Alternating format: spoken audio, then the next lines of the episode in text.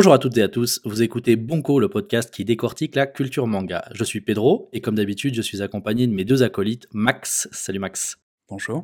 Et Julien. Salut Julien. Salut Pedro. Vous allez bien les gars? Ça fait un petit moment que nous n'avions pas enregistré. Eh ben ça va bien, je pète la forme, merci. Ça va, ça va aussi. euh, un peu fatigué parce que je bosse beaucoup en ce moment, ce qui est rare, hein, il faut le dire. Mais euh, du coup, euh, je suis un peu crevé, quoi. Alors j'espère que tu es suffisamment en forme pour ce nouveau numéro où nous aimerions discuter d'un manga qui connaît un certain succès en France depuis près de 4 ans. Ce manga, c'est Kingdom de Yasuhisa Hara. Alors, la presse qualifie souvent euh, Kingdom d'épopée épique. Si l'on prend euh, une définition couramment acceptée de ce qu'est une épopée, c'est un récit qui mélange des éléments fictionnels et des éléments historiques pour célébrer un ou plusieurs héros. Eh bien, c'est exactement euh, de ça dont il s'agit euh, avec Kingdom, puisque nous avons un titre qui s'inspire à la fois de faits historiques chinois, tout en y apportant une dose de fiction. Et alors, ce que nous aimerions faire euh, aujourd'hui, c'est d'avoir une petite discussion sur la manière dont la guerre, élément central de Kingdom, est traitée euh, dans cette œuvre. Vous savez, une œuvre, quelle qu'elle soit, elle est toujours productrice d'un discours, d'un message, d'idéologie et par extension de système de valeurs. Et Kingdom n'échappe pas à cette règle, c'est donc un manga qui produit un discours sur la guerre, même si euh, le manga est souvent consommé par le prisme du divertissement, ça reste une œuvre que l'on peut et doit également traiter avec un regard distant et critique. Et euh, c'est ce qu'on vous propose de faire euh, dans cet épisode. Euh, Donc on va tenter euh, d'exercer ce type de regard sur le traitement de la guerre dans Kingdom. Alors je précise tout de même en préambule, il ne s'agit pas ici de faire euh, un procès en règle à l'œuvre et à l'auteur. On ne veut pas vous dégoûter de la lecture de ce titre, il s'agit plutôt de réfléchir à des aspects analytiques dont on n'a pas tellement l'habitude de voir autour de ce manga. Et c'est quelque chose qui nous a surpris. Comment se fait-il que l'élément central de Kingdom, à savoir la guerre, est aussi peu discuté par les lectrices et les lecteurs de ce titre?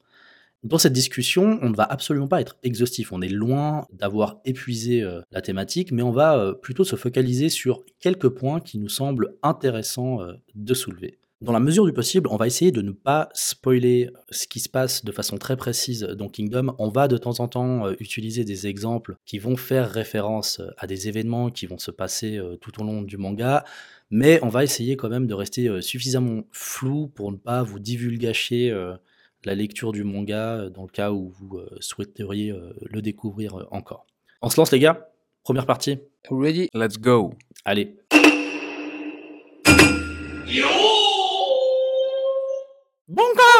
Bunko. Masterclass Très bien, alors, le premier point, on va déjà parler un petit peu du contexte euh, de Kingdom. Qu'est-ce que Kingdom? Est-ce qu'on peut rapidement donner quelques éléments de présentation euh, de ce titre? Alors, Kingdom, donc c'est un seinen qui est prépublié depuis 2006 au Japon dans le Weekly Young Jump. Il est dessiné et scénarisé par l'auteur Yasuhisa Hara. Il faut savoir qu'en 2013, c'est un titre qui a quand même remporté euh, le prix culturel Osamu Tezuka. Tezuka faut savoir que j'ai hésité euh, à en parler parce que je sais que Julien allait sauter sur l'occasion. Mm. Mais bon. Ça, ça veut dire que c'est un très très très très bon manga. Et Kingdom, de quoi ça parle? C'est une œuvre qui se déroule durant la période des royaumes combattants. Donc on est en, en moins 250 à peu près avant Jésus-Christ. Et l'histoire suit Shin dans sa quête pour devenir un grand général sous les cieux. Shin est originaire de Qin, et lors d'une nuit tragique, il fera la connaissance de Heisei, qui sera le futur empereur Qin Shi Huang, futur unificateur de la Chine. Alors, dans les petites informations que j'ai pu glaner par-ci par-là, j'ai appris qu'en février 2022, euh, le titre s'est quand même vendu à plus de 87 millions d'exemplaires dans le monde, ce qui est assez énorme et il fait partie euh, donc des titres les plus vendus au monde. Mm. Hein, il est devant, euh, il est même devant Fairy Tail euh, ou Hunter x Hunter. Alors bien sûr, on prend en compte la tomaison, hein, il y a 64 tomes euh, pour Kingdom, mais ça reste quand même un chiffre qui est assez fort. Kingdom, de son côté, il a aussi quand même un anime de 3 saisons maintenant, et il y a eu un film qui est sorti en 2019, qui s'appelle Kingdom, qui a été réalisé au Japon par euh, le réalisateur Shinsuke Sato, qui est euh, entre autres le réalisateur de Gantz, de I Am a Hero, et euh, plus récemment du film Bleach, qui est sorti sur Netflix. C'est un film qui a rapporté euh, 50,4 millions de dollars au box-office, et qui a vu une suite assurée, qui est déjà en, programmation, qui devrait sortir là en 2022 ou en 2023, je crois. Et donc c'est un manga qui a été euh, durant très longtemps réclamé par le public euh, francophone. Il bénéficiait déjà d'un petit groupe de lectrices et de lecteurs euh, assez assidus avant même qu'il ne sorte officiellement dans nos territoires, puisque je me souviens qu'il faisait partie de ces mangas qui étaient très lus en scan. Il y avait une communauté de lecteurs qui le lisaient sur Internet et qui en parlaient, en tout cas depuis ces, je dirais, dix dernières années. Et je pense que vous vous souvenez, pendant longtemps, il y avait cette réputation autour du titre d'être un titre impossible à commercialiser en version française. Les éditeurs français invoquaient à la fois le nombre très important de volumes déjà disponibles au Japon, donc tu l'as dit Max, il y en avait 64 je crois aujourd'hui, mais ils mettaient aussi en avant le fait que publier l'histoire de Kingdom, c'était risqué pour un public français, s'agissant d'un manga qui adapte librement un pan de l'histoire de la Chine, il y avait cet argument qui consistait à dire que bah, le côté historique ne va pas plaire à un public francophone. Il y avait aussi le côté bah, du fait que ce soit fortement disponible en Scantrad, bah, le succès n'aurait pas été au rendez-vous, et ce qui était une excuse supplémentaire pour ne pas le sortir aussi. Mmh et puis un jour, l'éditeur Meian débarque, et là, il fait un, tour de force en annonçant avoir acquis les droits du titre. Et donc la publication, elle commence en septembre 2018, au rythme très soutenu de deux tomes par mois, donc au lieu du, de l'habituel un tome tous les deux mois, euh, auquel on est peut-être un petit peu plus habitué pour euh, les séries euh, en manga. Et ce n'est pas là la seule originalité de Meian, puisqu'ils ont également mis en place une stratégie de vente qu'on a peu l'habitude de voir en France. En plus de retrouver les tomes en librairie, il était également possible de s'abonner directement auprès de l'éditeur. Et les abonnés recevaient un colis tous les deux mois avec quatre tomes et quelques goodies gratuites sous la forme d'ex-libris et de coffrets euh, pour ranger les tomes. Effectivement, hein, c'est un coup de génie d'avoir utilisé l'abonnement parce que personne ne le fait et il n'y avait que la collection Anna euh, qui euh, publie du Boys Love et en fait Anna ça appartient à IDP et qui appartient aussi à Meian. Enfin, Meian fait partie de IDP. Et ce qui fait qu'ils ont réutilisé le même système. Et l'avantage de sortir en abonnement ces livres, c'est que déjà il y avait ben, euh, le fait de les avoir en avant-première, hein, avant que ça mmh arrive en magasin. Donc on avait ce côté exclusif que les autres n'avaient pas. Donc euh, si on voulait être ben, dans la hype, ben, il fallait absolument les recevoir avant, sans parler des bonus, que ça, généralement, les gens adorent, hein, puisqu'ils s'arrachent ce genre de bonus, euh, les fiches, euh, ou les ex ou les coffrets collector, mais aussi le fait de les recevoir deux par deux, puis après quatre par quatre, ce qui fait que quand tu reçois tes Kingdom, c'est reparti pour un run Kingdom de quatre volumes, et tu es à nouveau à fond dedans, ce qui veut dire que tous les deux mois, à nouveau, ben, tu as tous les influenceurs, toutes les personnes qui reçoivent leur Kingdom, ou les personnes simplement sur les réseaux sociaux qui communiquent à nouveau à propos de leur série, ce qui lui a permis d'augmenter sa visibilité. C'est vrai qu'on a eu euh, l'impression, en tout cas euh, ces quatre dernières années, d'avoir une forte visibilité euh, sur les réseaux sociaux de ce titre, et bah, sans pour autant figurer dans le peloton de tête des titres les plus vendus en France, Kingdom, ça reste un titre qui a connu un certain succès commercial. Et c'est souvent un titre qui est, loué pour ses qualités de mise en scène. Il y a un côté très addictif à Kingdom. Moi-même, j'ai été parfois scotché face au déroulement des événements. Je ne sais pas si c'est votre cas. Comme tu dis, Julien, le fait de les lire, moi j'étais abonné, et donc de m'envoyer quatre volumes comme ça d'un coup, il y, a un côté très addictif et, jouissif dans les batailles qui sont mises en avant dans Kingdom. Alors moi personnellement, j'ai pas, jamais souscrit à l'abonnement parce que j'en voyais pas du tout l'intérêt, dans le sens où, bah, que je les reçoive chez moi ou que je me déplace chez mon libraire prendre les 4 tomes, ça revenait au même pour moi. L'ex libris et le coffret c'est un goodies en plus qui qui m'ont pas intéressé. Après concernant l'œuvre en elle-même, au début, j'étais vraiment, addict. J'attendais les sorties avec impatience. Les 15 premiers volumes, j'ai énormément apprécié. C'est plus, après en fait. Avec le temps, j'ai trouvé que ça devenait, très redondant. Ça utilise les mêmes ficelles narratives c'est un peu toujours la même chose et, mon intérêt s'est un peu perdu. Mais j'ai quand même lu euh, une cinquantaine de volumes. Mais je vais te rejoindre un petit peu, c'est-à-dire que avant j'avais jamais vraiment entendu parler de Kingdom puisque euh, ceux qui me suivent depuis longtemps savent que ben, j'avais toute une partie, on va dire une période shonen que j'avais euh, délaissée au profit d'autres œuvres. Et donc c'est vrai que Kingdom rentrait pas trop dans les, les œuvres que je recherchais. Et quand c'est apparu en France et qu'il y avait ben, euh, de nombreux ben, influenceurs, de nombreux jeunes qui en parlaient, j'étais quand même curieux de, de, me renseigner auprès de cette œuvre. Et ce que j'ai fait, c'est que je me suis à l'époque procuré de scan, je me suis pas embêté, et de cette fameuse équipe de Scantrad. Pirate. Ouais, direct. Et, et en fait j'ai lu à peu près une vingtaine de volumes, ou 22 volumes, j'ai lu. Et le début, j'avais trouvé ça super intéressant, notamment la partie stratégique. il y avait un côté effectivement addictif, c'était intéressant. Et je m'en suis vite délaissé à partir justement, je crois après le volume 15, 16, enfin en gros vers les volumes 20, je m'en suis délaissé, où je commençais à retrouver pas mal de défauts qu'on évoquera plus tard mmh. dans, dans la discussion. Et ça m'a plus intéressé et vraiment, je peinais à lire la suite et je me suis dit, ben, je pense que c'est pas que tu as lu le meilleur, mais c'est dans le sens où tu as vu de quoi parler Kingdom, tu peux en parler. Mmh. Certes, tu peux pas parler après euh, le volume 20, mais déjà tu as vu euh, au moins l'idée et euh, l'ambiance de Kingdom. Je pense que le point commun entre nous trois, c'est d'avoir vu des ce que nous en tout cas on percevait comme des défauts au départ, mais je pense qu'il s'accentuait avec euh, au fur et à mesure qu'on continuait à, poursuivre euh, la lecture de l'œuvre, donc le côté répétition et aussi euh, justement les aspects qu'on va traiter maintenant, les aspects liés à la guerre, qu'on mettait un petit peu de côté parce qu'on était un petit peu exalté par le côté épique de l'aventure. Et au fur et à mesure, en tout cas moi, dans les, tomes, plus j'avançais, passé une quarantaine de tomes, il y a des choses qui commençaient à m'insupporter de, de plus en plus. Et d'ailleurs, c'est ce qui a nourri euh, notre discussion en off. On s'est dit, ah, tiens, on fait un épisode sur euh, Kingdom et on va parler de ces trucs dont, personne ne parle et qui sont pourtant hyper visibles dans le, dans le manga. Sachant que tu as tout, toi, en plus, tu as l'intégrale. Moi, j'ai fait l'abonnement jusqu'au bout, hein, donc j'ai les 62 euh, volumes, ouais. ouais. Toi, t'es un vrai fan. Moi, je suis un vrai fan, mec, c'est un banger. Il a tous les coffrets, il a tout. J'ai les coffrets, ouais.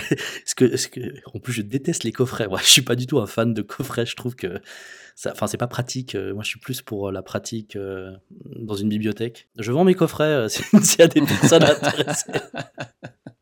Et du coup, vous, vous avez connu euh, comment Kingdom cest Vous l'avez connu vraiment au moment où Meian l'a annoncé ou vous y étiez déjà sur les starting blocks quand euh, le, les Scantrad étaient disponibles? Euh, Non, moi je l'ai connu bien avant en fait. Je l'avais connu par les Scantrad, vraiment c'est un pote qui m'a dit tiens, il y a ce manga qui, qui cartonne au Japon. En plus, c'était dans une période où je lisais un peu moins de mangas. Puis je dis bon, tiens, je vais essayer. Il y avait des Scantrad en anglais et j'ai commencé à lire ça. Et j'ai trouvé intéressant, mais j'ai jamais vraiment poursuivi en fait. Tu vois, ça fait partie de ces trucs que j'avais découvert. Puis après, j'ai laissé de côté pendant des années, puis je me suis dit, ah bah tiens, je le reprends quand ça reprendra euh, officiellement euh, en français. Et toi, Max? Moi, à l'inverse de vous, je suis pas un pirate, je respecte la loi.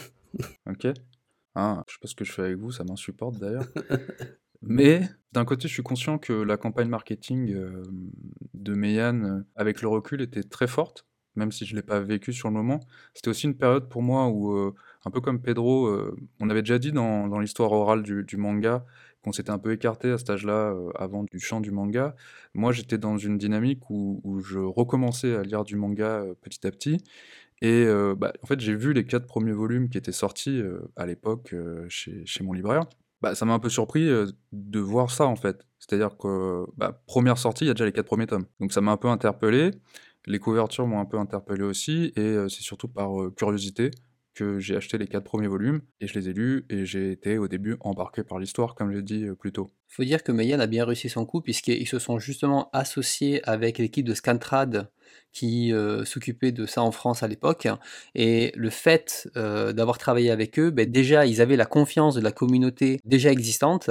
Et en plus, il y avait ce côté aussi où ben, la team allait arrêter de traduire la suite et soutenir le travail de l'éditeur au maximum pour que ben, l'édition aille jusqu'au bout et que la publication soit un succès. Et en parallèle, moi, c'est là où je l'ai connu, c'est que je suivais pas mal de, youtubeurs pour voir un petit peu les tendances, etc. Et donc, où on s'est retrouvé envahi pendant peut-être deux ans, trois ans de, de Vidéo Kingdom parce que Meian en fait arrosait tous les youtubeurs du moment et euh, qu'ils soient petits, moyens, gros, ils envoyaient des livres à gogo euh, à ces, à ces youtubeurs, et bien, sûr, eux, ben, se faisaient un plaisir de faire de la pub euh, pour ça, et comme ils kiffaient le livre, eh ben, ça a fait vraiment effet boule de neige, et c'est là où moi je m'en suis intéressé. Ouais, ils kiffaient le livre, est-ce qu'ils kiffaient le livre vraiment, ou ils kiffaient recevoir un truc gratos hein? Ah, ben, Après, ça c'est autre chose, mais ils, avaient l'air de kiffer quand même, malgré tout, même si c'était gratuit, c'était le petit bonus, mais derrière, voilà, ça a fait effet boule de neige, et après on le sait, il y a l'effet groupal qui fonctionne et on arrive à un certain, un certain seuil et là, euh, ben, ça s'emballe facilement et il y a le succès. Et aujourd'hui, on peut dire quand même qu'en France, Kingdom est relativement un beau succès. C'est vrai que c'était quand même indécent. hein. C'était euh, un arrosage total euh, de toute la sphère manga. C'est-à-dire qu'il n'y avait même pas un, un regard sur le nombre de, de- de followers parfois. hein. Parce qu'on pouvait se retrouver avec des gens euh, sponsorisés Meian alors qu'ils sont euh, peut-être à 500 followers, euh, voire moins Mhm. sur les réseaux sociaux. C'était vraiment une force de frappe assez euh, forte. Très bien, merci pour ce point contexte. Euh, je pense qu'on peut aborder maintenant le cœur du sujet, donc la guerre dans Kingdom. J'aimerais vous inviter à discuter d'un premier point, une première manière de traiter euh, cette guerre dans Kingdom, qui est la liberté prise par l'auteur, Yasuhisa Hara, pour nous présenter des personnages et des situations qui sont parfois très édulcorées et très éloignées euh, des réalités euh, historiques connues. Je pense que il y a certains aspects euh, du récit qui doivent horripiler des historiens spécialistes de l'histoire de Chine. Et voilà, on aimerait discuter un petit peu de, certains points, de ces libertés prises qui nous semblent importants. Alors peut-être un premier aspect de liberté prise par euh, l'auteur, c'est euh, l'historisation euh, de la période qui est traitée dans Kingdom, la période historique de la Chine. Alors justement, en termes d'histoire, quand j'avais lu Kingdom, je pensais apprendre plein de choses sur la Chine et je me suis rendu compte que je n'ai absolument rien appris sur, euh, sur ça. Je sais juste qu'il y a euh, sept royaumes et qu'on veut unifier euh, ces sept royaumes, point. Mais l'histoire de la Chine, c'est une histoire qui est extrêmement complexe. Il y a eu énormément de changements euh, et d'États qui ont été créés et j'ai dû aller faire mes propres recherches de mon côté pour comprendre réellement qu'est-ce qu'était l'histoire de la Chine. Et pour résumer vraiment brièvement, pour comprendre comment on est arrivé à Kingdom, qui se passe à moins 250, hein, je crois, euh, avant Jésus-Christ, Kingdom. À peu près, à peu près, ouais. Voilà. Dans ces eaux-là.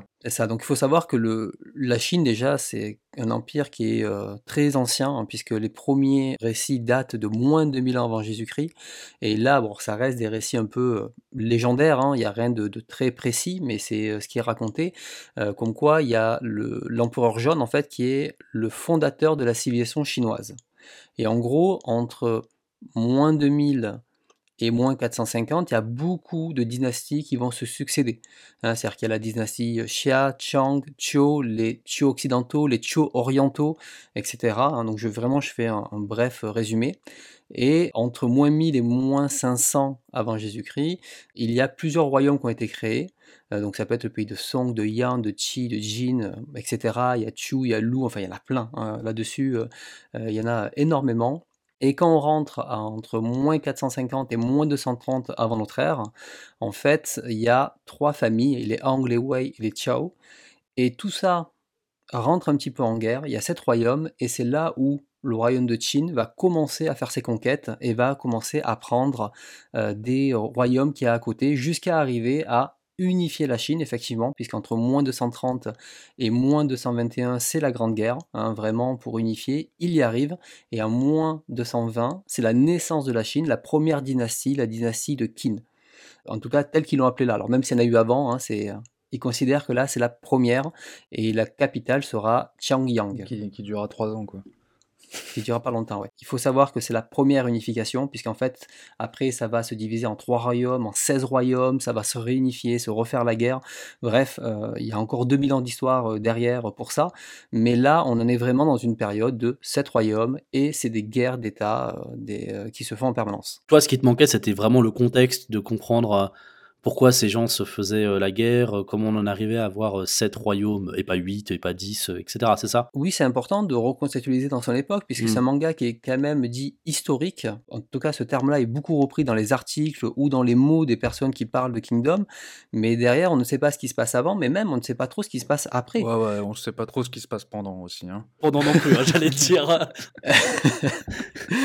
du coup, moi, quand je lis unification du truc, quand je connais pas, je sais qu'il y a trois royaumes, puisque c'est euh, le roman le plus connu, les trois royaumes. Et en fait, je me rends compte que non, mais il n'y a pas eu une unification, il y en a eu plusieurs, euh, il y a eu des royaumes, il y en a eu jusqu'à 16. Enfin, l'histoire, elle est incroyable. Mm. Mais dans Kingdom, en tout cas, moi, j'avais pas appris grand chose, et même ça me mélangeait périodiquement, parce que déjà, j'avais des connaissances très faibles sur la Chine. En fait, ça ne faisait que me perdre encore plus du fait que j'avais pas d'explication con- concrète, quoi. Alors, justement, par rapport à ce que tu disais juste avant, concernant les personnages en tant que tels, ceux qui nous sont introduits dans le récit, on va constater euh, que l'auteur Yasui Sahara il nous propose une vision de ces personnages, mais on va se rendre compte que quand on commence à se renseigner sur la vie réelle de ces personnages, il y a des petites choses euh, qui vont pas trop en fait. Euh, je pense personnellement, je vais commencer avec euh, l'empereur, donc euh, Eisei, qui se nomme réellement Ying Zheng, qui deviendra plus tard l'empereur Qin Shi Huang. Comment il nous est présenté?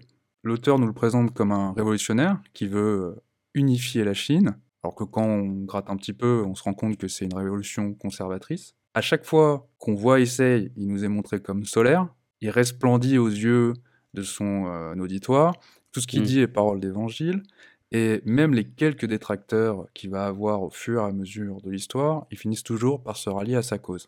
Maintenant, moi, j'ai envie de parler un petit peu de la figure historique qui était le vrai personnage, entre guillemets, parce que il y a certains points, en fait, qui sont euh, assez euh, drôles, on peut dire, avec le recul, si c'est le bon terme. Donc, il faut savoir déjà que, en tout cas, ce premier empereur, parce qu'il est considéré vraiment comme le premier empereur hein, de l'histoire euh, de la Chine, comme disait Julien avec la première dynastie, il est vu comme le père de la grande muraille de Chine. Il faut savoir qu'en fait, son règne était perçu comme cruel et autoritaire. hein. Sa dynastie, elle lui a survécu seulement trois ans, et elle s'est terminée par une guerre civile. Donc ça montrait bien le ralliement de la population euh, à sa cause quand même. Pourtant, il a l'air sympathique dans le manga.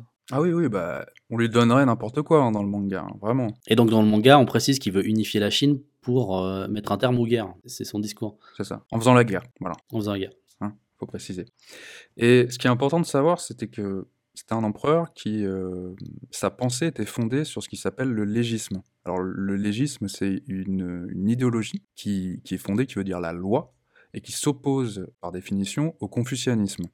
C'est une idéologie qui recommande un gouvernement fort, fondé sur des lois, et non sur la bonté humaine. Il y a, euh, comment dire, les penseurs de cette idéologie prônent l'absolutisme, donc les pleins pouvoirs, euh, et euh, les légistes n'ont jamais eu confiance en la nature humaine et préfèrent de fait des lois qui assurent la stabilité du royaume. Ces penseurs-là n'avaient aucun respect pour le passé et la tradition, et il est dit qu'ils n'hésitaient pas à effacer les us et coutumes d'antan pour le bien du présent. Voilà, ça c'est ce que c'était l'idéologie euh, de Eisei, en tout cas à laquelle il souscrivait. Et euh, comme il se revendique donc de ce légisme, ça, ça explique en tout cas l'autodafé qui a eu lieu en moins 213, donc après toutes ces guerres qui se passent dans Kingdom. Et on remarque que les œuvres qui étaient majoritairement visées durant cette autodafé, c'était surtout les œuvres de Confucius, justement, puisque le légisme, comme j'ai dit, s'opposait au confucianisme. Mais ça, c'est pas le plus important. Le plus important, c'est ce que je vais dire là. Parce que j'espère, et vraiment j'espère, que Kingdom ne va pas s'arrêter à l'unification de la Chine. Et va parler de la fin de vie du roi Heisei. Parce que je crois que c'est Ce serait mortel. ah ouais, c'est le meilleur moment. Parce qu'il faut savoir qu'à la fin de sa vie, en fait, il est devenu un peu fou, l'empereur, et en fait, il avait une obsession pour la mort. Donc il est parti en quête de l'immortalité. Et l'histoire raconte qu'il a envoyé deux sages à la recherche du- d'une herbe d'immortalité, et que ces derniers sont jamais rentrés au pays parce que, euh, par peur du châtiment, parce que, en fait, l'herbe, elle n'existe pas. Et, et ce qui s'est passé, c'est que Heisei, qui était furieux, en fait, il s'est dit, bon, bah ok, d'accord, vous le prenez comme ça, et il a exécuté euh, tous les autres sages de la capitale, donc euh, 460 lettrés, qu'il a euh, enterrés vivants. Voilà. Et à côté de ça, donc il n'a pas abandonné euh, sa quête de l'immortalité. Il y a euh, un épisode assez connu euh, qui s'appelle, euh, avec euh, le, le sage euh, Xu je le prononce mal, hein, je n'ai pas les prononciations, mais il y a un épisode qui s'appelle Le voyage de Xufu, et en fait ce sage, on l'a envoyé euh, vers les îles de l'Est, qui étaient le Japon, parce que la légende voulait que l'herbe d'immortalité se trouve là-bas. Et en fait, il est parti avec des réserves de vivres euh, comme pas possible. Et aussi, c'est précisé, hein, 3000 jeunes hommes et jeunes femmes vierges. Et ce Xufu, il s'est barré et il est jamais revenu. Hein, il, a, il a bien compris ce qu'il fallait faire. Et on dit, et ça c'est intéressant, c'est que ça montre à quel point euh, le karma est grave parfois, parce que la légende veut que, toujours hanté euh, par l'immortalité, il fait venir un magicien qui lui euh, fabrique des perles rouges de cinabre qui sont censées lui apporter euh, chacune six années de vie supplémentaires. Mais le truc con, c'est que en fait, il est mort d'empoisonnement et ce serait à cause de ces perles-là parce qu'elles contenaient du mercure. Ça me rappelle les vidéos, tu sais, des morts stupides de Nota Bene, c'est pareil, tu sais. Voilà. Alors, ce qui est important de savoir aussi, c'est qu'il a longtemps été représenté comme un, despote tyrannique, mais durant la révolution culturelle chinoise des années 70, son image va peu à peu se modifier, et justement, il va être loué pour son auto da et pour le meurtre des lettrés. Et dernier fait important, c'est que Mao Zedong se présentait comme son héritier. Très bien, merci Max pour cette euh, explication détaillée. En tout cas, ça montre bien que le Heisei qui est présenté dans le manga, euh, voilà, il n'a pas euh, la complexité du Heisei que tu viens de décrire. Ça, c'est valable en gros pour la plupart des personnages principaux, non? Quand on prend par exemple Ryu Fui qui est présenté, euh, donc c'est le dans le manga, c'est le chancelier euh, de l'état de, Qin. Il est présenté un petit peu comme le, euh, rival en quelque sorte de Heisei qui veut prendre le contrôle sur l'état. Il est présenté comme un antagoniste de manière un petit peu simple, alors que quand on regarde en réalité, les choses sont un petit peu plus complexes vu que Heisei n'est pas le grand gentil de l'histoire et, et Ryu qui s'appelle en réalité Lu Buwei bah, il est plutôt présenté euh, dans des récits euh, historiques comme euh, un marchand avisé, un homme sage, connu pour avoir régenté de façon justement à aviser l'état de Qin durant six années avant d'être écarté par Heisei sans vouloir, tu vois, l'idée, on veut pas prendre la défense de Ryufui face à Essay, mais en tout cas de discuter ces euh, postures qui nous sont présentées dans le manga comme euh, qui est méchant, qui est gentil euh, au sein de l'élite politique de l'état de Queen. En fait, ces choses sont un petit peu plus complexes et on nous les présente pas de manière nuancée, quoi. On nous les présente de façon très orientée. Et c'est aussi le cas bah, du personnage principal, Shin. Dans le manga, on nous le présente comme un, orphelin qui serait euh, fils de paysan et euh, qui euh, pourrait connaître une sorte de mobilité sociale ascendante, donc de s'affranchir de sa condition sociale grâce à la guerre. S'il intègre l'institution militaire, s'il devient un soldat et qu'il fait ses preuves, eh bien, euh, il pourrait euh, changer de statut social, et lui, son rêve, c'est d'être le plus grand euh, général sous les cieux. Il y a cette idée un petit peu du système méritocratique de l'institution militaire, qui est une idée d'ailleurs qui est hyper répandue. C'est pas propre à la Chine, c'est quelque chose qu'on voit encore aujourd'hui hein, dans tout un tas de sociétés où, pour recruter de nouvelles jeunes recrues, l'institution militaire va souvent mettre en avant un discours méritocratique, peu importe vos origines peu importe vos propriétés sociales, nous, euh, on vous prend et, c'est euh, en fonction du mérite que vous allez euh, grader. Il y a cette idée hyper forte dans Kingdom que Chine va s'émanciper par l'institution militaire et par la guerre, et c'est grâce à ça qu'il va pas finir toute sa vie comme un pauvre paysan dans le besoin, quoi. En vrai, Chine est inspiré d'un personnage qui s'appelle Li Xin, qui a été certes un général de l'armée de Queen, mais qui est un fils de gouverneur. Donc euh, on est dans quelque chose de sociologiquement euh, opposé. On a Chine qui serait euh, une sorte de, fils de la méritocratie militaire de Chine, alors qu'en réalité on est dans une, reproduction sociale. Li Chine, le personnage réel, est un fils de militaire qui, à son tour, comme pour son père qui est, qui, gouverneur, va finir général. En fait, je pense que ce qui, est, ce qui nous a sûrement le plus gêné avec les personnages, c'est que on se rend compte qu'en lisant le manga, ils sont peut-être un peu trop unidimensionnels. Ils représentent euh, un motif en particulier et euh, c'est ce motif qui remplit euh, tout le personnage. Alors que ce qui manque, ce qui manquerait en tout cas, c'est un peu plus de nuance dans la caractérisation de ces personnages. Parce que comme tu dis, bon, je reviens sur Ryofui qui qui nous est présenté dans Kingdom comme un ennemi un peu total auquel Eisei doit se confronter et le surpasser pour devenir empereur, reste que, si on s'intéresse un petit peu aux, annales chinoises, à l'histoire, on peut trouver euh, des textes qui montrent que euh, une fois que parce que Ryofui, il faut savoir qu'une fois qu'il a été écarté, ça a été un peu une descente aux enfers pour lui et il a fini sa vie en, se suicidant. Mais on remarque que dans les registres, il y a l'empereur qui est quand même allé sur sa tombe avec son propre fils pour lui dire qu'il fallait qu'il respecte sa mémoire parce que c'était un grand homme, en parlant de Ryofui. Donc il y a des nuances quand même qui sont manquantes en fait dans Kingdom, parce que Kingdom est vraiment trop unidimensionnel dans sa manière d'approcher chacun des personnages. Et alors, on parle des personnages principaux, hein, mais on parle même pas des personnages secondaires qui ne sont même pas caractérisés hein, pour la plupart. Ça reste des traits de caractère et puis il n'y a pas de nuance dans les personnages. Donc on a pris un trait de caractère principal, on a, on va dire, changé euh, la réalité pour lui donner un petit peu plus de prestige, notamment ben, c'est un paysan qui va pouvoir monter, c'est quelqu'un qui va pouvoir sortir de sa situation, alors qu'en vérité c'est pas exactement ça et les gentils sont peut-être les méchants, ou des fois c'est le contraire. D'ailleurs, moi, un autre point qui m'avait gêné, ça, ça va peut-être aussi revenir sur le côté juste historique, c'est que l'histoire de la Chine, elle est vraiment prise sous le prisme d'anciens colons japonais, c'est-à-dire que tous les noms ont été traduits en japonais et il n'y a pas le choix d'avoir gardé les noms chinois. Ce qui fait qu'en fait, on a l'impression de lire un récit japonais qui se passe en Chine. Ce qui est intéressant parce que tu as dans le titre, en tout cas nous, en France, on a les noms euh, japonais euh, comme sûrement au Japon, alors qu'il y a le film Kingdom qui est sorti, le film live en, 2019, qui lui conserve les noms japonais au Japon, mais dans le reste du monde, on a leurs vrais noms chinois. Et j'avais une question pour vous, vous qui avez eu la version euh, officielle dans les mains. Est-ce qu'il y a eu un travail au niveau de l'édition sur le côté justement reconceptualisation, explication de la part de Meian, puisque comme le manga est souvent mis en avant avec le, tag historique, je me dis que c'est important d'apporter justement matériel éditorial à la fin. Alors non, il n'y a pas du tout de travail éditorial.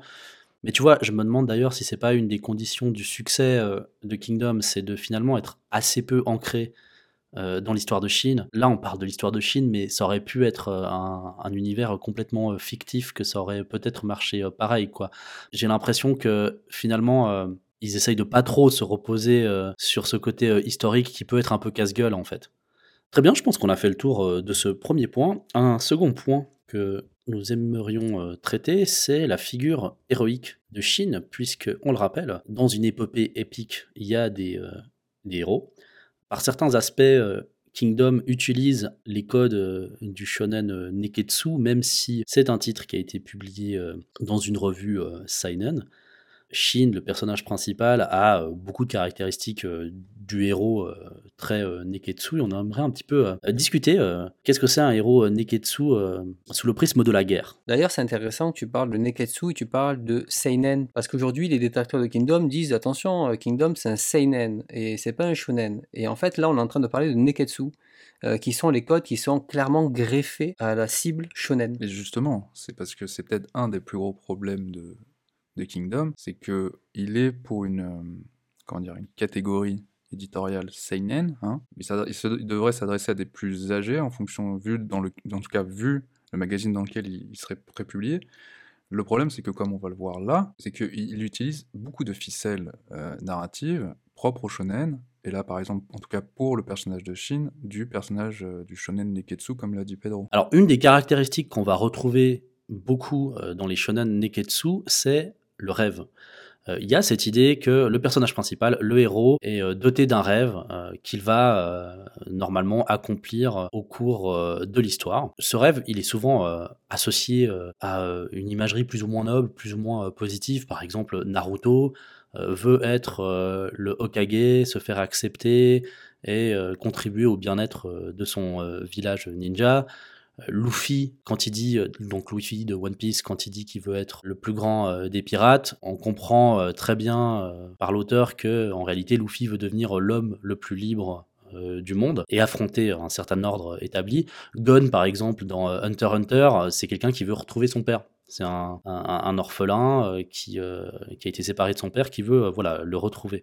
Et dans Kingdom, c'est assez particulier parce que le rêve de Shin, le personnage principal, c'est de devenir euh, le plus grand euh, général sous les cieux. Mais c'est très différent que de devenir le plus grand pirate, si on le compare avec One Piece, puisque il ne s'agit pas d'un rêve complètement neutre pour le cas de Chine. C'est un rêve qui implique d'écraser et de tuer des centaines de milliers de personnes qu'on peut qualifier d'innocentes, même si il s'agit de soldats. On sait que à cette période-là, c'est des soldats qui n'ont souvent pas le choix euh, de partir euh, en guerre pour euh, subvenir à leurs besoins. Donc c'est assez particulier en fait déjà ce, personnage d'avoir de s'identifier à un individu qui a un rêve qui consiste à être voilà le plus grand militaire de l'histoire de Chine. C'est très particulier par rapport à ce qu'on a l'habitude de lire dans d'autres Neketsu. Oui, parce que même un Sangoku dans Dragon Ball, son but c'est venir le plus fort, mais pas d'écraser les autres. Bah, c'est vrai que son rêve, au final, il est très égoïste, alors que les autres incluent les personnes autour d'eux dans, ce rêve et participent d'elles-mêmes, alors que Chine finalement va rassembler des gens,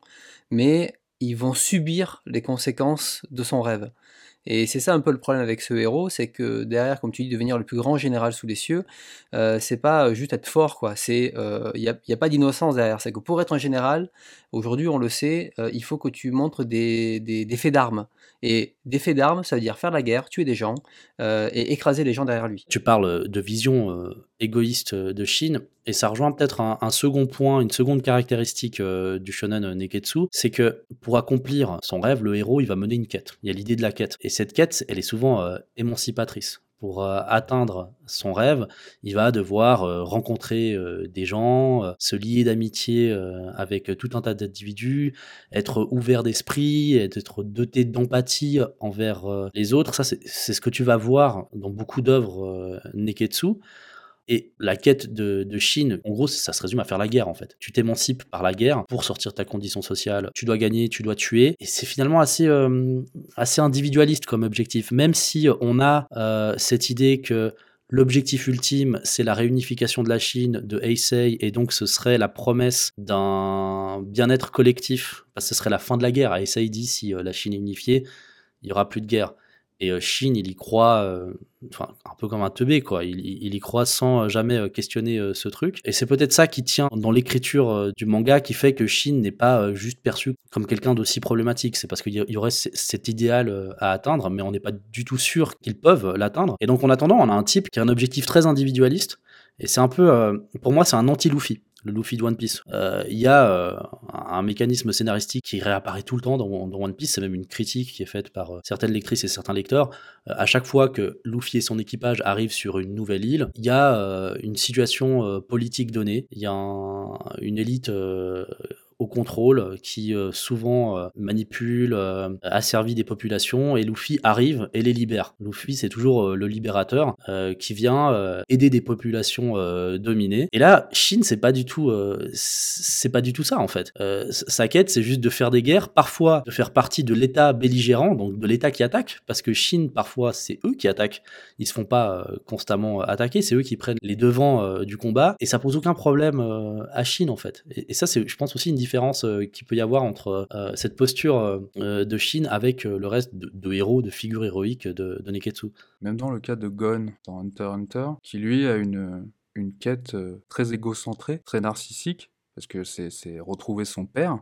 on n'est pas dans une quête altruiste comme pourrait l'être celle de Luffy ou, ou, Naruto. Bah, au final, retrouver le père n'implique pas de tuer des milliers et des milliers de personnes pour atteindre cet objectif. Les amis qui se, qui va se constituer en cours de route, eux aussi euh, se disent bon bah cool, on va t'aider à retrouver ton père, voilà. Mais eux, pareil, ils sont pas non plus dans une volonté de faire une guerre totale pour retrouver euh, le père de Gon. On n'est pas comme comme Chine où pour atteindre son, objectif, il va falloir tuer des généraux, tuer des gens pour monter en grade petit à petit, quoi. À la différence de Chine, Gon, lui, il, nous est présenté comme une personne éminemment innocente qui a une échelle de valeur assez différente pour pour juger du bien et du mal par rapport à, n'importe quelle autre personne.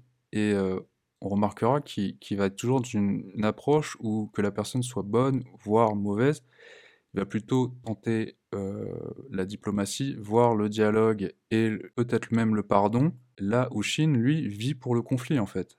C'est-à-dire que c'est la guerre pour la guerre. Il faut que je, tue ce général, que je tue ce commandant, que je rapporte sa tête pour monter en grade. Et c'est intéressant justement que tu parles justement de tuer, puisque ça fait partie d'une troisième caractéristique qu'on trouve généralement dans, le Neketsu, c'est que ben, le héros souvent ben, ne tue pas. C'est vraiment très rare.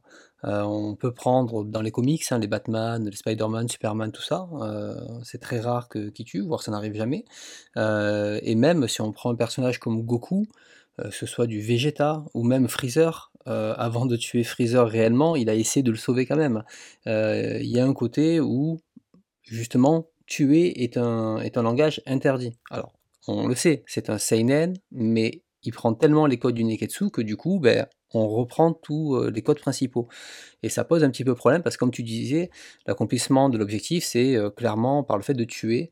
Et plus il est performant dans sa capacité, ben, plus il va être récompensé. Et, euh, et ça, c'est problématique puisque du coup, on encourage en fait le fait d'écraser les autres, le fait de tuer les autres et de poursuivre ce reste égoïste, mais en plus pas en le faisant de son côté et poursuivre son propre rêve, genre un entraînement sévère qui permet d'arriver à, à, comment dire, à un certain niveau. Là, on est vraiment dans il faut qu'il meure. S'il ne meurt pas, je ne peux pas euh, euh, évoluer et ça veut dire je dois prendre la place d'un autre. Mais par certains côtés, Shin et, euh, et même Eisei, ils me font un peu penser à, à des Light Yagami de Death Note. Alors pourquoi je dis ça? Parce que si on se met du point de vue de, de, de, ou d'Eisei, selon leur perception propre, leur quête et les actes qu'ils accomplissent sont nobles, parce qu'ils tendent vers un but qui est l'unification de la Chine et donc de l'arrêt de la guerre. Mais euh, il pense un peu pareil. Il se dit, euh, de toute manière, ce que je fais, si là, tous les gens que je bute, tous les criminels que je bute, euh, bah, c'est pour un nouveau monde qui sera euh, en paix, où il y aura plus de problèmes. euh, ça tend vers une utopie, en fait. Mm, Et mm. pour tendre vers cette utopie, leurs actes sont assez similaires. Si on le rapportait à une société un peu plus contemporaine, Shin, c'est comme une sorte de, de jeune macroniste qui sortirait de LinkedIn. Et son rêve, c'est d'être euh, General Sales Manager à Procter Gamble. Et pour devenir le meilleur manager sous les cieux, il devra détruire tous ses concurrents. Donc, tu le verras détruire euh, Unilever, euh, Nestlé, Kellogg's. tu vois. c'est un peu ça, quoi. C'est un objectif, je trouve, très euh, individualiste et une quête de pouvoir assez euh, étrange et euh, malsaine. C'est le Jeff Bezos de la guerre, c'est ça? Ouais. C'est le Jeff Bezos de la guerre. En fait, Shin, c'est un peu euh, José Garcia dans le, dans le couperet, quoi. J'ai pas vu. Vous l'avez pas vu? Bah, c'est- C'est exactement. Tu sais que c'est exact- bah, En fait, le couperet de. Regardez-le. Si vous l'avez pas vu, regardez le couperet avec José Garcia de Gavras. C'est ce que raconte Pedro. Euh, c'est un mec qui veut tellement avoir son taf qu'il va buter tous ses concurrents. Voilà un petit peu pour euh, cette question euh, de la figure héroïque telle qu'elle est euh, euh, décrite, caractérisée euh, par le personnage de Shin dans Kingdom. Je vous propose maintenant d'aborder un aspect un petit peu plus général qui est le traitement de la guerre dans Kingdom à travers différents petits points, certains éléments voilà, qui nous semblent intéressants à, discuter sur la manière dont la guerre est dépeinte dans cette œuvre. Bah, moi, concernant le traitement de la guerre, le premier point que j'aimerais aborder quand même, c'est le, le manque de, recul critique qu'il y a envers l'attitude euh, belliqueuse, voire même belligérante de l'État de Chine. Euh, parce que je rappelle, c'est dans le sixième marque, je crois, euh, ils commencent une, euh, ils commencent en fait en, ils essayent d'en- d'envahir l'État de Han. Alors ils sont obligés de vite rentrer chez eux parce qu'en fait de l'autre côté, il y a un autre État qui en profite pour les envahir à leur tour. Je trouve que voilà, c'est jamais réellement évoqué dans les discussions que euh, bah, l'État de Chine, il a tendance à attaquer, et il a tellement tendance à attaquer quand même que bon, on a tout un arc où il y a une coalition euh, des cinq ou six autres royaumes pour s'attaquer à Chine. Et cette coalition est perçue comme euh, l'ennemi, mais à aucun moment ils se disent ouais mais en fait c'est un État dangereux et c'est pour ça qu'il y a aussi ces pays qui s'unifient contre l'État de Chine. Mais il y a, d'autres exemples, hein. En fait il y a des exemples qui sont parsemés dans toute l'œuvre. Je me souviens à un moment donné, je vais pas être spécifique, je veux pas euh, spoiler pour euh, les auditrices et les auditeurs, mais je me souviens qu'à un moment donné dans le champ de bataille, il y a un des généraux euh, de Chine qui euh, va utiliser des innocents, il va utiliser des civils dans euh, un champ de bataille. Ils vont faire euh, déplacer euh, euh, des populations euh, d'une ville à l'autre euh, et à donc euh, occuper euh, le champ de bataille euh, pour en fait empêcher les ennemis euh, en face d'attaquer, puisque si les ennemis euh, d'en face attaquent, ils vont tuer des innocents. Donc ces civils sont utilisés dans la stratégie de guerre de Chine, et ça aussi c'est pas quelque chose. Alors qu- qu'on le mette en avant dans le manga, moi ça me dérange pas, hein, d'autant plus si ça a été avéré. Euh, je trouve ça intéressant, mais qu'on soit encore dans ce, truc où euh, le personnage de Shin, comme d'habitude, euh, il reconsidère jamais euh, ce qui vient d'être fait, il a aucun, aucun esprit critique, c'est assez bizarre quoi. Bah, tout à fait, puisqu'en fait, la guerre, en fait, c'est vraiment une fatalité, c'est inéluctable. hein. On, on est obligé de faire la guerre pour réussir. Il n'y a pas d'autre moyen de pouvoir justement peut-être trouver, comment dire, euh, un esprit de paix, une, co-entente, euh, etc. C'est euh, le but. Il faut faire la guerre. Et, euh, là, bon, ben, l'histoire, elle va. Pourquoi tu rigoles? Je rigole parce que, en fait, en y repensant, ça me bute parce qu'il y, y a des putains de diplomates. Il y en a, tu les vois. Mais je me dis, mais à quoi ils servent? Parce qu'à chaque fois, ils amènent le message et tout de suite, c'est oh non, non, on va se battre. Ben oui, ben, en même temps, c'est l'occasion de proposer euh, des magnifiques scènes de stratégie hein, euh, de- derrière, hein, parce que s'il y a la guerre, du coup, on va appliquer de la stratégie euh, de guerre, et, euh, et c'est ça un petit peu qui est montré dans, dans Kingdom à chaque fois. En plus, concernant cette, cette fatalité, je trouve qu'au niveau du scénario, ils en jouent un peu parce que je sais pas euh, combien de fois euh, il manque de se faire assassiner à Issei, et euh, ça lui donne une raison d'autant plus valable de clamer ensuite c'est bon, on va les envahir, ils ont essayé de me tuer. euh, Il victimise en fait le- le- la situation. Il se, po- il se place en position de victime. Regardez, on essaye de me tuer, donc je ne fais que me défendre. Bon, d'une manière générale, il y a une vision assez euh, réductrice euh, des conflits parce qu'il y a cette cause juste qui est l'unification de la Chine telle qu'elle est défendue par Heisei, et il y a la cause des autres.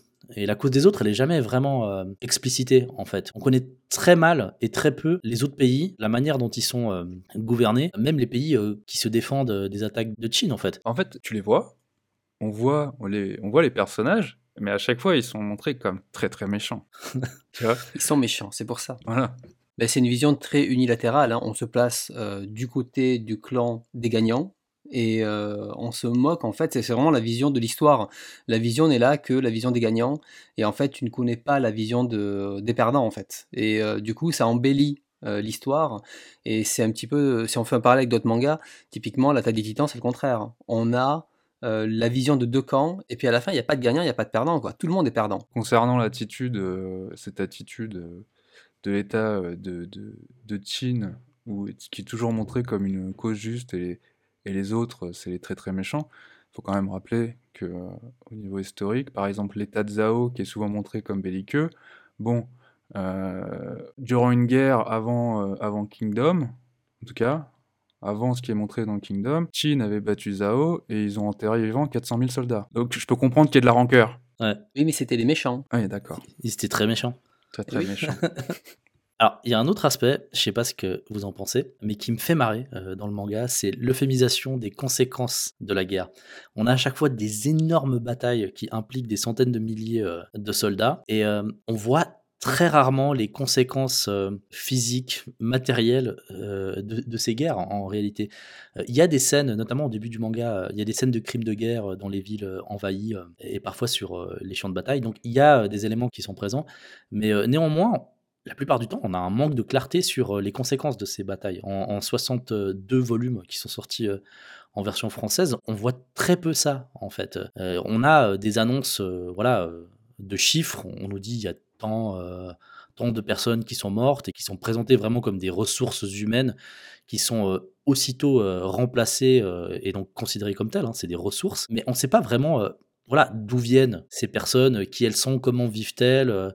Euh, tout l'aspect euh, logistique de la guerre aussi, logistique et conséquences, voilà, c'est pas euh, du tout traité dans le, dans le manga. En fait, ouais, on arrive à à monopoliser euh, des dizaines de milliers d'hommes euh, facilement. Ils attendent là toute la journée, prêts à attaquer. euh, ils bougent pas. Enfin, c'est des robots, quoi. Et tu fais, oui, mais derrière, c'est pas ça. C'est des humains. Il y a toute une gestion euh, de nourriture, de fatigue, de blessés. Et ça, c'est quasiment pas abordé. Mais justement, en plus, de toute manière, toi, quand tu lis l'œuvre, tu vas avoir tendance à ne pas y penser parce que, avec le temps, il y a, ce que j'appelle une, sédation de la violence, c'est-à-dire que tu fais moins attention à, tous ces actes euh, violents, alors que quand même, euh, il y a des scènes où tu vois euh, les personnages qui font des moulinets avec leurs épées sur les chevaux et qui coupent des têtes à tout va. Et ça, au final, ça t'affecte plus trop en fait avec le temps parce que les personnages, c'est comme on disait précédemment, ils sont insuffisamment caractérisés. Et les personnages secondaires et tertiaires, bah, c'est juste des ressources. Ça pourrait être juste un numéro en fait. Juste un numéro, le soldat numéro 15, et puis on s'en fout.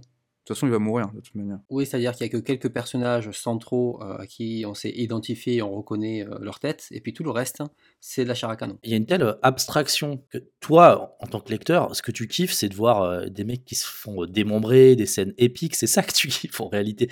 C'est de voir des types qui, euh, avec euh, des armes, arrivent à, déchiqueter euh, d'un coup d'épée euh, 10 gars, tu vois, et, ils les coupent comme tu couperais euh, du beurre. Et donc, tu es un petit peu euh, comme ça surpris euh, par, euh, la, mise en scène euh, et euh, même halté par cette mise en scène. Mais tu te questionnes pas trop, en fait. C'est une lecture où tu, tu te poses pas trop de questions sur ce que tu es en train de lire. Tu es juste là, ouais, c'est stylé. C'est surtout qu'après la guerre, euh, les cadavres, ils sont où, quoi? Tu vois, enfin, on s'en moque. On passe à la suite, c'est euh, mission repos, euh, préparons la guerre suivante, et tu fais, enfin, il est censé avoir des milliers d'hommes qui meurent, qui vont créer des maladies, que tu dois brûler, que tu dois enterrer, que tu dois gérer, récupérer les armes, enfin. Et les pillards, t'as toujours des trucs de pillards et tout ça. Hein?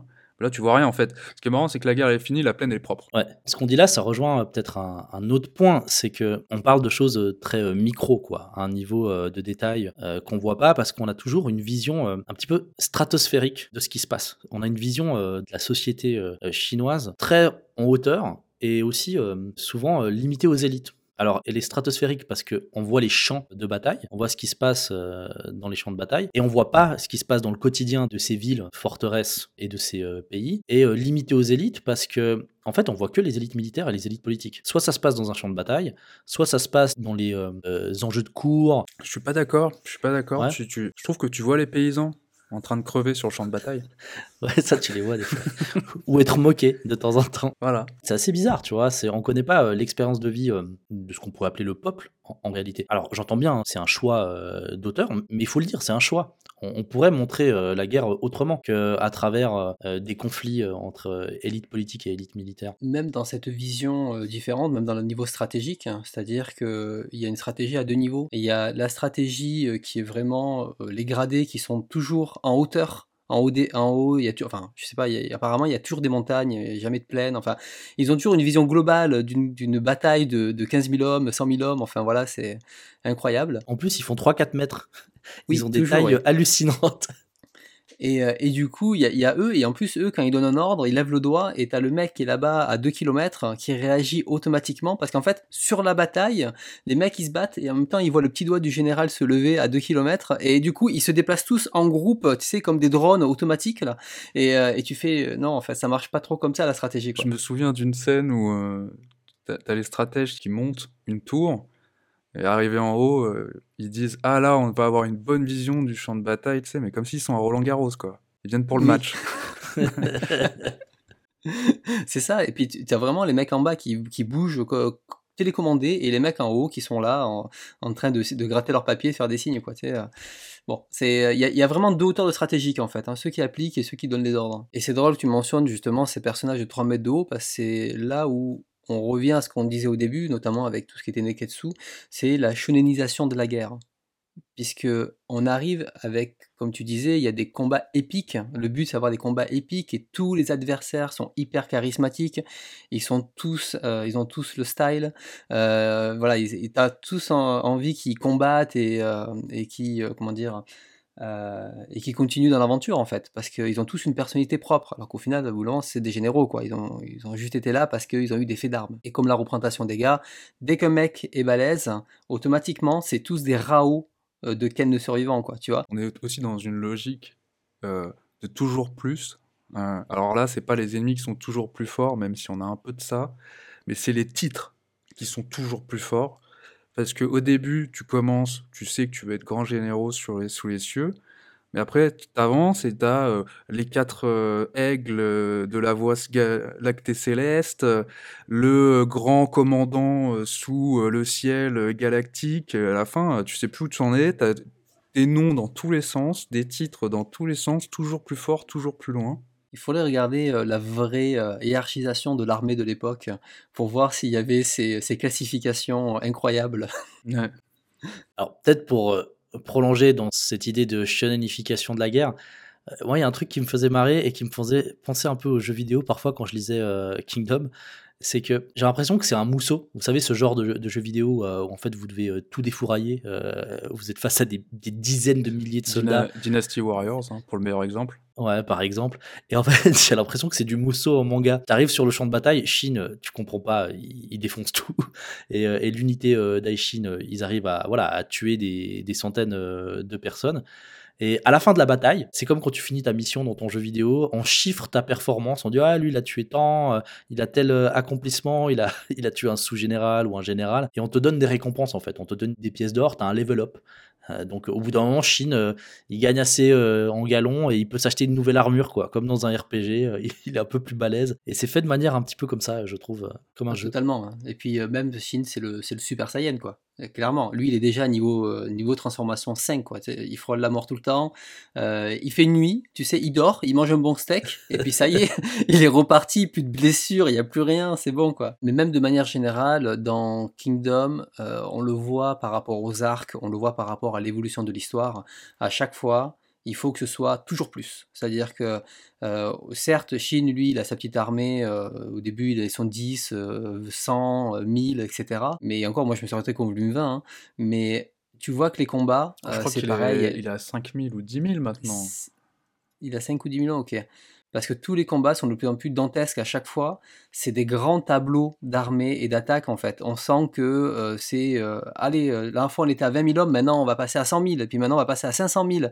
Et tu fais, mais ils sortent d'où tous ces hommes-là? C'est, quoi? C'est, c'est tout le monde est, guerrier dans ce pays? Il se passe quoi? Alors, tous ces points qu'on a évoqués depuis le début de l'épisode, ce sont des choix c'est pas quelque chose qui est lié euh, à une dimension euh, strictement historique, euh, parce que j'entends déjà des gens nous dire oui, mais c'était comme ça à l'époque.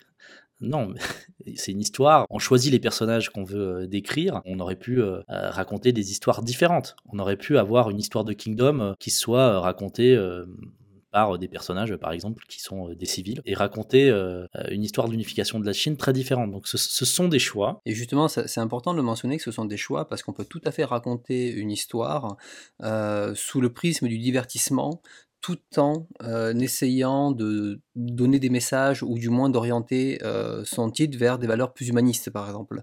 Et Kingdom n'a pas fait ce choix-là, sachant que Kingdom est classé dans les seinen à la base, qui est justement censé avoir, on va dire, un discours plus mature que euh, du simple divertissement. Ça aurait été classé dans le shonen, on n'aurait peut-être même pas fait cette émission parce qu'on s'aurait dit, mais en fait, euh, bah, c'est comme ça, euh, il avoue. je sais pas, tu vois, parce que genre One Piece est éminemment plus complexe. Je peux faire de la sociologie politique avec One Piece.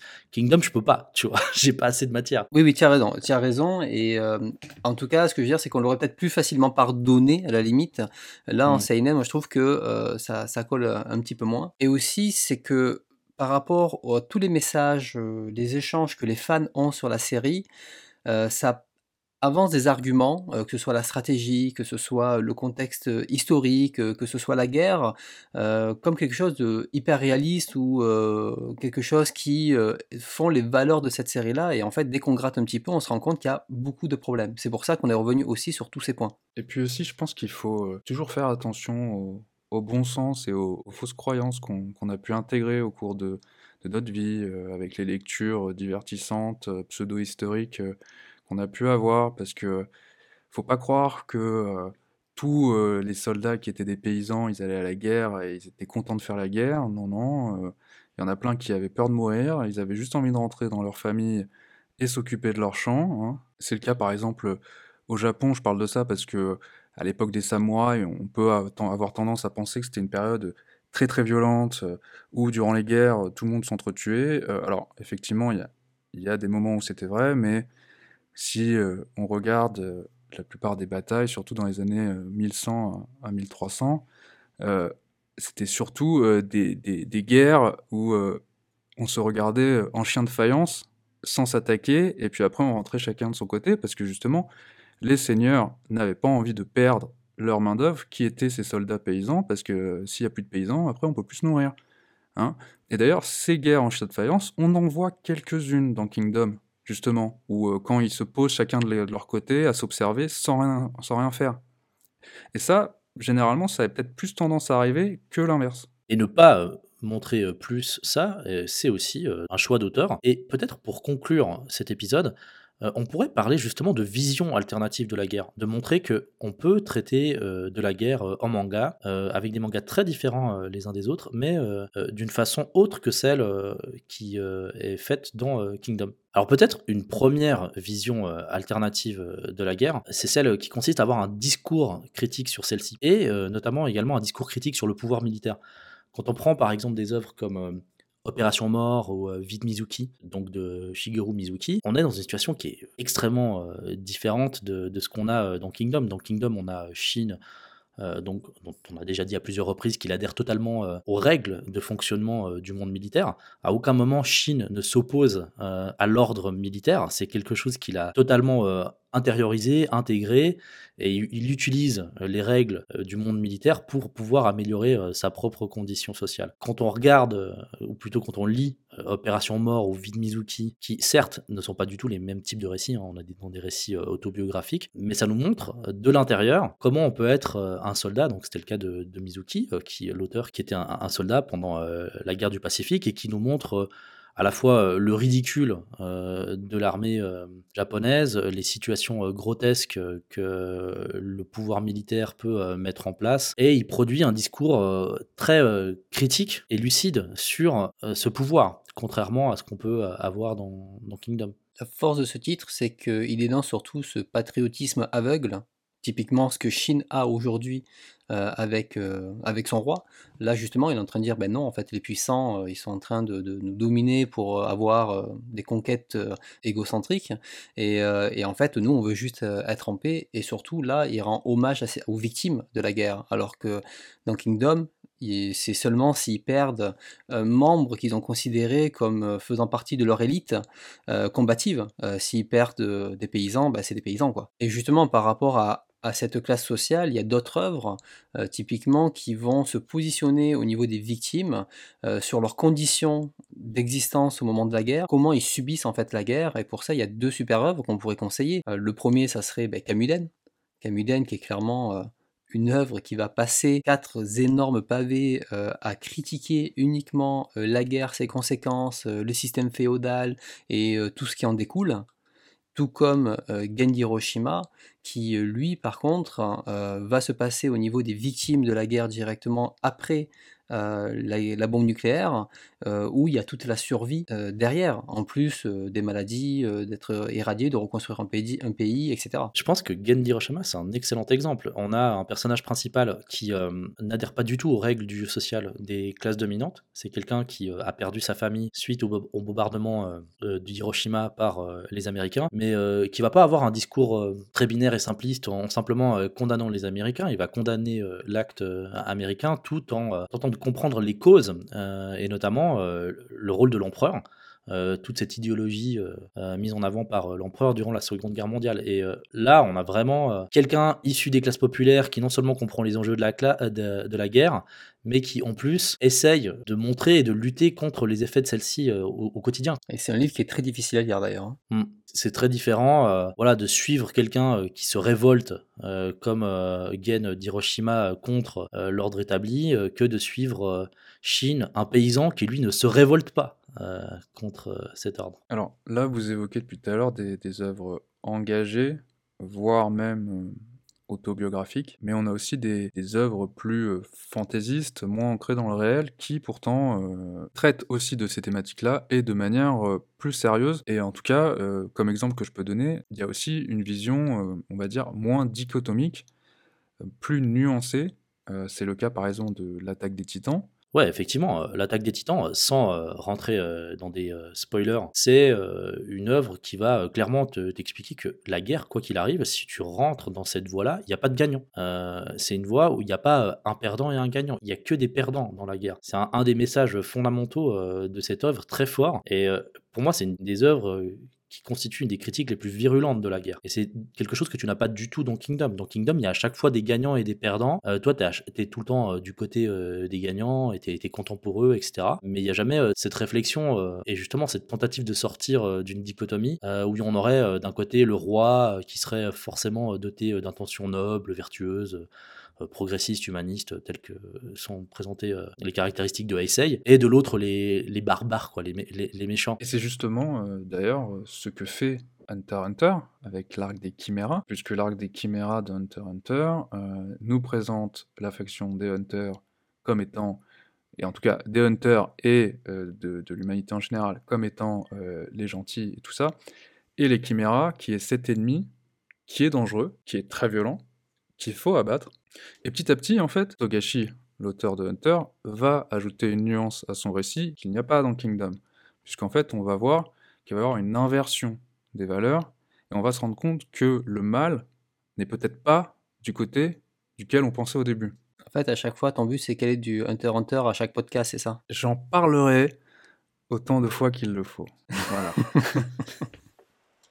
comme toi avec Tezuka. Ouais, vous avez chacun vos chouchous. Je voulais pas le dire, mais. mais puisqu'on parle de Tezuka, non, j'ai pas. J'ai pas, j'ai pas cherché de ce côté-là. non, mais j'aurais pensé, j'aurais quand même pensé que tu allais parler des trois Adolphes. C'est vrai que j'aurais pu, euh, effectivement, mais il y a encore d'autres exemples. Stratège, par exemple, lui, il va plus se positionner du côté de la stratégie. Puisque dans Kingdom, c'est une grande partie qui est mise en avant. Et euh, dans ce manga-là, qui est sorti euh, dans les années 2000, du coup, c'est pas mal parce qu'on va voir la stratégie, mais du côté défensif cette fois. C'est-à-dire que là, on n'est pas dans une stratégie offensive pour euh, euh, arriver et tuer le camp adverse. On est là pour se défendre et au contraire sauver des vies. Il y a même justement un message plus pacifique euh, derrière de dire non, mais en fait, on va juste se défendre et une fois qu'ils seront épuisés, ils arrêteront et partiront et on pourra retourner à nos vies comme avant en fait. Et c'est intéressant d'avoir ce discours-là parce que à chaque fois qu'on parle stratégie, souvent c'est la stratégie offensive et là ça prend le contre-pied et c'est euh, super intéressant dans cette série de, voir ça. En plus que la série vraiment s'ancre cette fois dans une réalité historique. Ça se passe un tout petit peu avant justement Kingdom, euh, au moment où il y a aussi donc les sept, euh, les sept royaumes. Et clairement, ça s'appuie sur des personnages, des groupes existants, et ça sert en récit fictionnel, même si le manga s'autorise quelques exubérances parfois dans certains personnages, mais qui, on va dire, ça passe parce que il y, a, vraiment un côté historique propre. On se dit, ben, c'est du manga, il y a un côté un petit peu fantastique dedans. Quoi. Mais d'ailleurs, en, parlant de stratège, qui, aujourd'hui n'est plus disponible hein, à l'achat, tu, tu m'avais pas dit que ça allait être réimprimé, enfin réédité chez Vega ou un truc comme ça? Alors je pense que ça reviendra chez eux parce qu'en fait, à un moment, je suis tombé sur un bug du site et Boko, qui est le nom original, était affiché euh, en plein en fait et, euh, et ça ferait 8 euh, volumes au lieu de 11.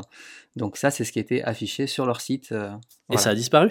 Et ça a disparu. Ah, ok, je savais pas. Mais j'ai un screenshot. Hmm. J'ai fait Jean- michel le screenshotter. Mais sinon, dans une vision plus sérieuse de la stratégie militaire, Bon, on n'est pas obligé de rester dans le passé, hein. on peut aller aussi dans, dans, le lointain futur, parce que chez Kurokawa, il y a Les Héros de la Galaxie qui est édité, qui existe aussi, il y a des romans, il y a un anime culte, et là, pareil, c'est une œuvre qui est vraiment très stratégique, avec des, des propositions de manœuvres qui sont souvent assez poussées, c'est très intéressant à lire, et il n'y a pas cette vision dichotomique, puisqu'on voit les deux camps, leur manière de penser, leur manière d'appréhender les situations à chaque fois. Il n'y a pas de parti pris, quoi. Voilà. Merci. Donc voilà pour euh, quelques conseils de lecture euh, sur des visions alternatives de la guerre euh, dans le manga.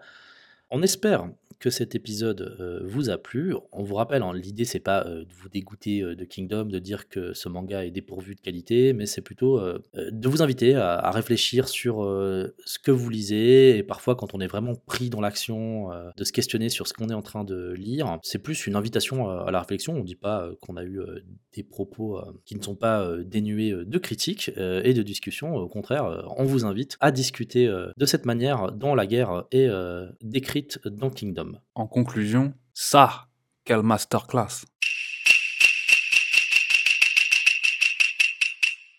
Bon, bon, voilà, c'est fini.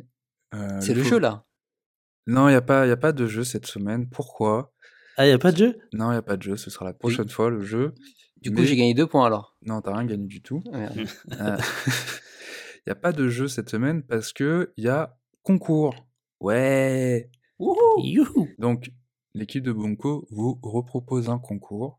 Cette fois-ci, c'est pour gagner un exemplaire de Die Dark de Q Ayashida, son nouveau titre, hein, l'autrice de Doro et Doro, qui est un coup de cœur pour l'équipe. Je pense que on est tous d'accord hein, pour dire ça. Ouais, je surkiffe. J'ai même lu jusqu'au quatrième déjà. Pour l'instant, c'est mon coup de cœur de l'année. Je l'ai lu deux fois de suite, ça ne m'arrive jamais. Voilà, moi je l'ai lu, je l'ai lu une seule fois. Hein. Je l'ai pas lu deux fois, mais en tout cas, j'ai énormément apprécié ma lecture aussi. Oui, merci de me montrer, des gros nichons. C'est présent dans le tome 1, hein, on voulait pas et donc voilà, on vous propose de gagner un exemplaire, mais pas seulement C'est Julien qui a fait ça, hein, si jamais. Ouais, ouais, c'est Julien qui monte les nibards. J'ai déjà dit, c'est mon plaisir coupable. Je me déresponsabilise. Surtout que moi, je préfère les torses poilus. D'accord. Ta gamme forever. Bon, je disais, on vous propose de gagner un exemplaire, mais pas seulement, parce que on a aussi une affiche euh, qui va avec. hein. Et euh, pour participer au concours, c'est très simple. On va vous demander de détourner une case de manga, comme on, a l'habitude de faire nous sur Bunko quand on fait les annonces euh, des différents épisodes. Là, on vous demande de faire la même chose. Et la thématique, c'est sur la guerre. Alors, ça peut être parodique, sérieuse, euh, drôle, absurde. Vous faites ce que vous voulez, du moment que vous nous faites un détournement de case de manga, peu importe lequel, avec une thématique centrale qui est la guerre puisque c'est ce que l'on vient de parler pendant à minima une heure, une heure et demie avec Kingdom. Les résultats seront donnés deux semaines après la publication de cet épisode, et euh, la planche gagnante sera postée sur Twitter, Instagram, les réseaux sociaux, et voilà. Bonne chance à tous. Bonne chance. Julien, il souhaite pas bonne chance, on bat les couilles. Bonne chance. C'est bien. Et Ah, baisse, si, mais- eh, mais eh, vous baisse les dit- yeux, baisse les yeux en même temps. Ouais, Vous l'avez dit avec tellement d'entrain que je voulais pas euh, arriver derrière, euh, tu vois. Tout ça, c'est pour ça. Très bien, merci euh, Max pour cette proposition de concours. Nous arrivons au terme de cet épisode spécial Kingdom. Merci de nous avoir écoutés jusqu'ici. N'oubliez pas, si vous aimez le podcast, le meilleur moyen de nous faire connaître, c'est votre bouche à oreille. Parlez-en autour de vous, laissez-nous 5 étoiles si vous nous écoutez sur Apple Podcast. On se retrouve très vite pour un prochain épisode de Bunko. Merci pour votre fidélité. Au revoir. Au revoir. 死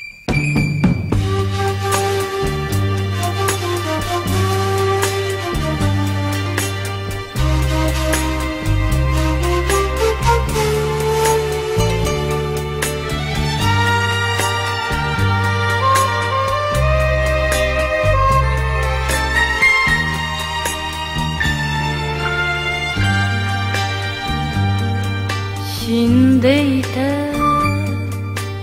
朝に弔いの雪が降る。はぐれ犬の遠吠え。下駄の音きしむ。因果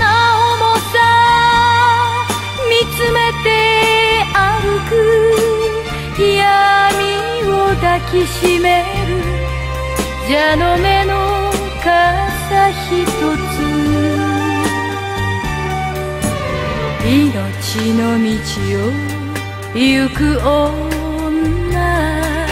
涙はとに捨てました「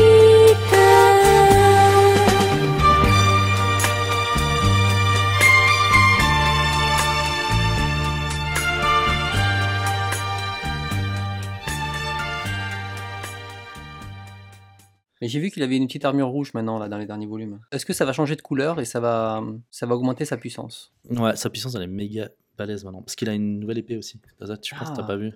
Ah non, j'ai pas, non, non, j'ai pas vu du coup. Moi, je vois que les couvertures maintenant. Ouais, mais il faut acheter des mangas. hein. Faut arrêter de lire des scans, euh, Julien.